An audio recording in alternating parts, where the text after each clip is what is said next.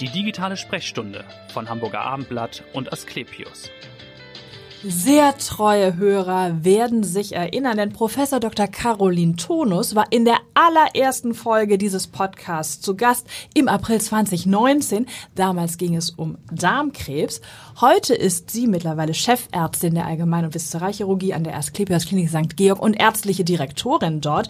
Wieder zu Gast. Ich freue mich sehr und sie hat eine Neuerung im therapeutischen Angebot dabei und über die wollen wir heute sprechen. Ich freue mich sehr. Herzlich willkommen. Schön, dass Sie da sind.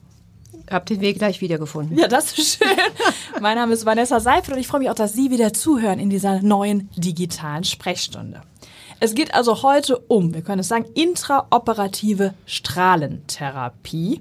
Was ist das? Klingt kompliziert, heißt für uns Chirurgen, dass wir nach wie vor so radikal wie möglich den Tumor entfernen, aber dann, bevor wir den Bauch hübsch verschließen, sozusagen die Chance nutzen, am offenen Bauch, genau dort, wo wir ja den Tumor gesehen und getastet haben, kritische Stellen erkennen, eine Strahlenmatte einlegen und währenddessen sozusagen während des operativen Eingriffes in einer besonderen Brachytherapie-Suite, werden wir alles noch erklären, Ja, ja. diese Bestrahlung durchführt. Für wen kommt dieses Verfahren in Frage? Welche Patienten können auf diese Weise behandelt werden? Es ist ein, Angebot für Patienten mit äh, lokal fortgeschrittenen Tumoren oder aber Tumore, die auch wiedergekommen sind. Also In unserem Rezidive, Fachjargon, Sie genau, sagen, ne? die sogenannten Rezidive. Also kein äh, Flächenmittel, sondern wir wollen auch keine falschen Erwartungen schüren. Wir sind bescheidene und anständige Mediziner. Ja. Aber für ausgewähltes, selektioniertes Patientengut eine wunderbare Methode, die ich, wie gesagt, schon seit vielen Jahren kenne und anwenden konnte. Und welche Form von Tumoren sind das dann? sind vor allem, ich bin Bauchchirurgin, da Ja. kommen im Grunde alle Verdauungsorgane, die diese Kriterien erfüllen, in Betracht. Mhm. Vor allem die meisten Zahlen liegen vor beim sogenannten Enddarmkrebs, beim Rektumkarzinom. Und ein zweites Steckenpferd von mir sind ja die bösartigen Weichteiltumore, die sogenannten Sarkome. Mhm. Und da ist es auch ein wunderbares Mittel. Und Sarkome, wie gesagt, gibt es auch äh, an Armen und Beinen. Und wie genau das funktioniert, wollen wir jetzt gleich nochmal in die Tiefe gehend erläutern. Wichtig ist, es ist wirklich ein sehr neuartiges Angebot. Es gibt es bundesweit nur dreimal in diesem Bereich und jetzt hier im Norden überhaupt nur in St. Georg. Das machen Sie gemeinsam mit Ihrer Kollegin, Privatdozentin Dr. Silke Tribius aus der Strahlentherapie. Können Sie vielleicht nochmal erklären, wie die Zusammenarbeit funktioniert? Genau, also ein ganz innovatives Verfahren. Und Sie haben schon gesagt, es ist eine kleine Matte. Sie haben mir das eben gezeigt. Sie können das nicht sehen als Hörer. Wird da sozusagen in den Bauchraum oder an die Stelle, an die betreffende Stelle eingelegt. Und sie sieht ein bisschen aus, kann man sagen, wie diese Massagematten, die man aus den Autos kennt. Genau, Autos das wollen wir mal die Fantasie der Hörer anregen. Ja. Das kennt ja manch einer, denkt, ich versuche es auch immer so in Worte zu fassen, wie diese Matten im Auto. Und Sie müssen sich vorstellen, diese Kügelchen haben dann in der Mitte so eine zentrale Bohrung und da liegt ein Katheter drin. Und in diesen Katheter wiederum fährt dann diese Strahlenquelle rein und bleibt entsprechend der Berechnung, Sie haben das Teamwork schon angesprochen, auf darauf kommen wir noch zurück, bleibt dann genau dort stehen, entsprechend der berechneten Dosis. Also, der Chirurg weiß genau wohin und diese Methode ist sehr zielgenau und damit effektiv und sicher für den Patienten. Und eines darf ich vielleicht an der Stelle Ja. noch sagen, weil es wirklich äh, diese Software noch nirgends angewandt worden ist, ganz innovativ. Ja. Ich kannte das bisher auch noch so, wenn der Tumor entfernt ist. Jetzt für unsere Hörerinnen und Hörer muss man sich ja vorstellen, hat sich ja der Bauchraum verändert. Wir haben Ja. zum Teil Tumore, die 10, 15 Kilo wiegen. Richtig, ja. Und um das darzustellen, mussten wir dann bisher immer wieder aktuelle Bildgebung machen, um die Bestrahlung zu planen. Und jetzt haben wir eine Software, die das schafft, indem man diese Kugelmatte, erinnern uns wieder ans Auto, an den Sitz, abfährt, so ins Bild setzt, dass man das genau in den Körper maßgenau des Patienten oder der Patientin sozusagen reinlegen und sehen kann.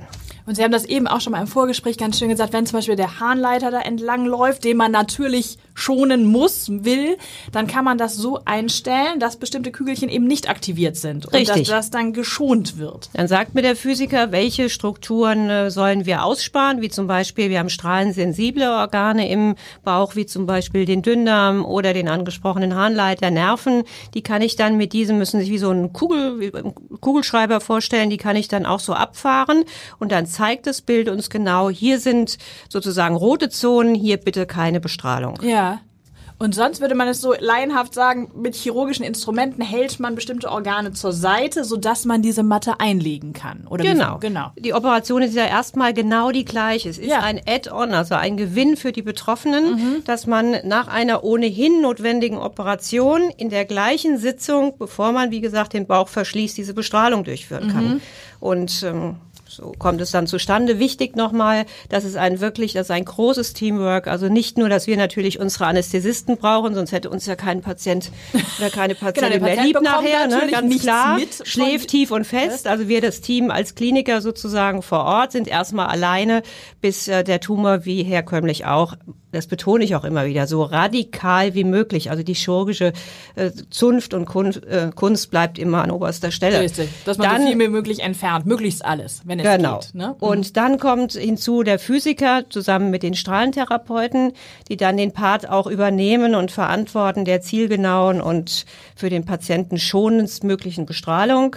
Und natürlich die Technik, die wir erwähnt haben, sowohl des Afterloaders, der eben diese Strahlenquelle inne hat, Der ist im Nebenraum, ne? der haben ist Sie in einem? Safe und, und da liegt heute alles Atomwaffengesetz. Also das ist viel, viel schwieriger als früher. Da haben wir das in, in Offenbach, in meiner hessischen Heimat, noch in einem Strahlenbunker gemacht oder machen dürfen. Ja. Da haben sich auch die Vorgaben der, der Gesetzgebung maßgeblich verändert. Also dann kommt noch die Technik und eben diese super schlaue, sage ich es mal in einfachen Worten, äh, IT-Lösung, dass man Ja. Das heute ohne den Patienten nochmal in ein CT oder MRT Mhm. verbringen zu müssen, so genau rekonstruieren kann. Also das begeistert mich als Chirurg. Ich bin Ja. einfacher Handwerker und das ist wirklich Ja, super. gut, Sie stellen ihr Licht unter den Scheffel, aber man merkt, dass es Sie begeistert und Sie kennen das Verfahren eben schon sehr lange. Sie haben dazu habilitiert, muss man sagen. Insofern haben Sie es jetzt in den Norden gebracht. Es hat Ja. ein bisschen länger gedauert durch die Corona-Pandemie, muss man sagen. Das hat ein bisschen den Prozess verzögert. Ja, zumal ich auch, wie gesagt, das Team der Strahlentherapie dazu brauchte Ja. und ja von bin schon zwölf Jahre jetzt schon bei Asklepios hier im, in Hamburg tätig und deshalb nochmal von Nord, also Heidberger auch nach St. Mhm. Georg gewechselt, damit es diese Teamleistung geben kann. Und das will ich, das kann ich gar nicht oft genug betonen, dass es überhaupt nicht jetzt mein einzelnes oder eigenes Nee, Werk. das ist Frauenpower in St. Georg, Und in es gibt auch Fall. nette Herren dabei. Die, die nehmen wir auch noch mit. ja, die nehmen wir auch noch mit natürlich, sonst wäre es ja langweilig. Und nochmal für den Patienten, der liegt natürlich da, schläft, bekommt das nicht mit. Wie lange dauert dieses Verfahren? Das hängt ab, wie viel Fläche ich bestrahlen möchte. Ja. Ist sie klein, geht's schneller. Ist sie groß, dauert's länger. Und wie fit diese Iridiumquelle ist. Die wird nämlich mit der Zeit langsamer. Ich sag mal im Durchschnitt zwischen 30 und 60 Minuten. Okay, also gar nicht so lange in, in dem Sinne. Und die Vorteile haben Sie im Grunde schon beschrieben. Es ist eben sehr zielgenau. Das wird wahrscheinlich der erste und oberste Vorteil sein. Gibt es weitere Vorteile zu einer, sagen wir mal, mehrwöchigen Bestrahlung, wie man sie so laienhaft ja kennt im Anschluss an eine Operation? Richtig, die ist nicht ersetzt in dem Sinne, sondern man kann entweder bei einer sehr hohen Dosis, die man von außen bis dato zum Teil gar nicht an diesen Ort hätte vielleicht verbringen können, weil dieser besagte Harnleiter im Weg lag oder der Dünndarm, den wir ja während der OP weghalten Ja. können. Also entweder kann man es dann splitten und wir erreichen die hohe Dosis, indem wir während der OP einen Teil geben und den Rest dann herkömmlich, wie Sie das alle kennen, danach. Ja. Oder aber, wenn man die Gesamtdosis ähm, hätte geben können, aber ein Teil schon während der OP, wird es natürlich danach kürzer. Einfaches Rechenbeispiel und damit müssen Sie seltener zur der Nachbestrahlung letztendlich in die Praxis oder in die Klinik. Das wäre der ganz volksnahe Vorteil. Ich muss nicht so oft kommen zur Nachbehandlung im Ich Grunde, hab- weil es dann einmal schon mal mit erledigt wurde, so gut es ging. Genau, es geht immer um das Rei- Erreichen einer Zielvolumendosis. Und wenn ich da schon mal einen Boost, wie wir das nennen, also während der OP von 10, 15 Gray geben kann und man hat eine Zieldosis von 54, dann können wir ausrechnen, dass schon mal ein guter Teil dessen während der OP, wie Sie so schön sagen, erledigt ist. Wie viele Patienten haben Sie bisher, es ist ganz neu, haben Sie bisher damit schon behandelt, mit diesem Verfahren hier in St. Georg? Und wie ist der Bedarf? Also wie viele können Sie damit behandeln? Wir können im Grunde jeden Tag. Fertiggestellt ist es ja erst, in, ich glaube jetzt fünf oder sechs Wochen können wir seit sechs Wochen können wir in den Raum und haben Ja. jetzt schon den fünften Patienten allein nur in St. Georg. Ich wollte auch, wie gesagt, ich kenne das Verfahren, aber jetzt nicht mit dem ersten aufwarten. Ich kann nur aus meiner aus meiner hessischen Zeit sagen, jetzt hat man wieder auch das die Herkunft gehört, Ja. dass ich keine Norddeutsche bin. Ja gut, Sie sind aber HSV-Fan, das Ja. heißt, Sie sind rehabilitiert. Ne? Genau. Das äh, Faden verloren vor lauter Unfug. Dass Sie das mitkennen aus Offenbach oder genau mitgebracht haben, das Verfahren? und mehr Patienten behandeln könnten. Es ging ein bisschen um die Kapazität. Genau, und da daher kenne ich, jetzt habe ich es wieder, dass äh, letztendlich, wenn sich das rumspricht, weil es ja so wenige Anlaufstellen Ja. in Deutschland gibt, dann hat man sehr schnell überregionale Anfragen. Genau. Also bisher ist es wahrscheinlich so, dass der Patientenkreis noch aus Norddeutschland kommt, aber dass man wahrscheinlich irgendwann sieht, es ist eben nicht so oft im Angebot bundesweit. Und Wir haben erst mal ganz bescheiden angefangen. Wir haben jetzt die ersten Patienten mit äh, gutem Ergebnis, vor allem das auch nochmal ganz wichtig. Ja. Man wird sie ja auch fragen, ist, hat das denn Nebenwirkungen? Ist das für Richtig. mich gefährlich? Ja. Ne? Und das ist an sich ein sehr ähm, einfaches, gut handelbares Verfahren mit ganz wenig Nebenwirkungen. So habe ich das immer erlebt. Und auch das ist ja für Sie als Zuhörer ein ganz wesentliches Argument.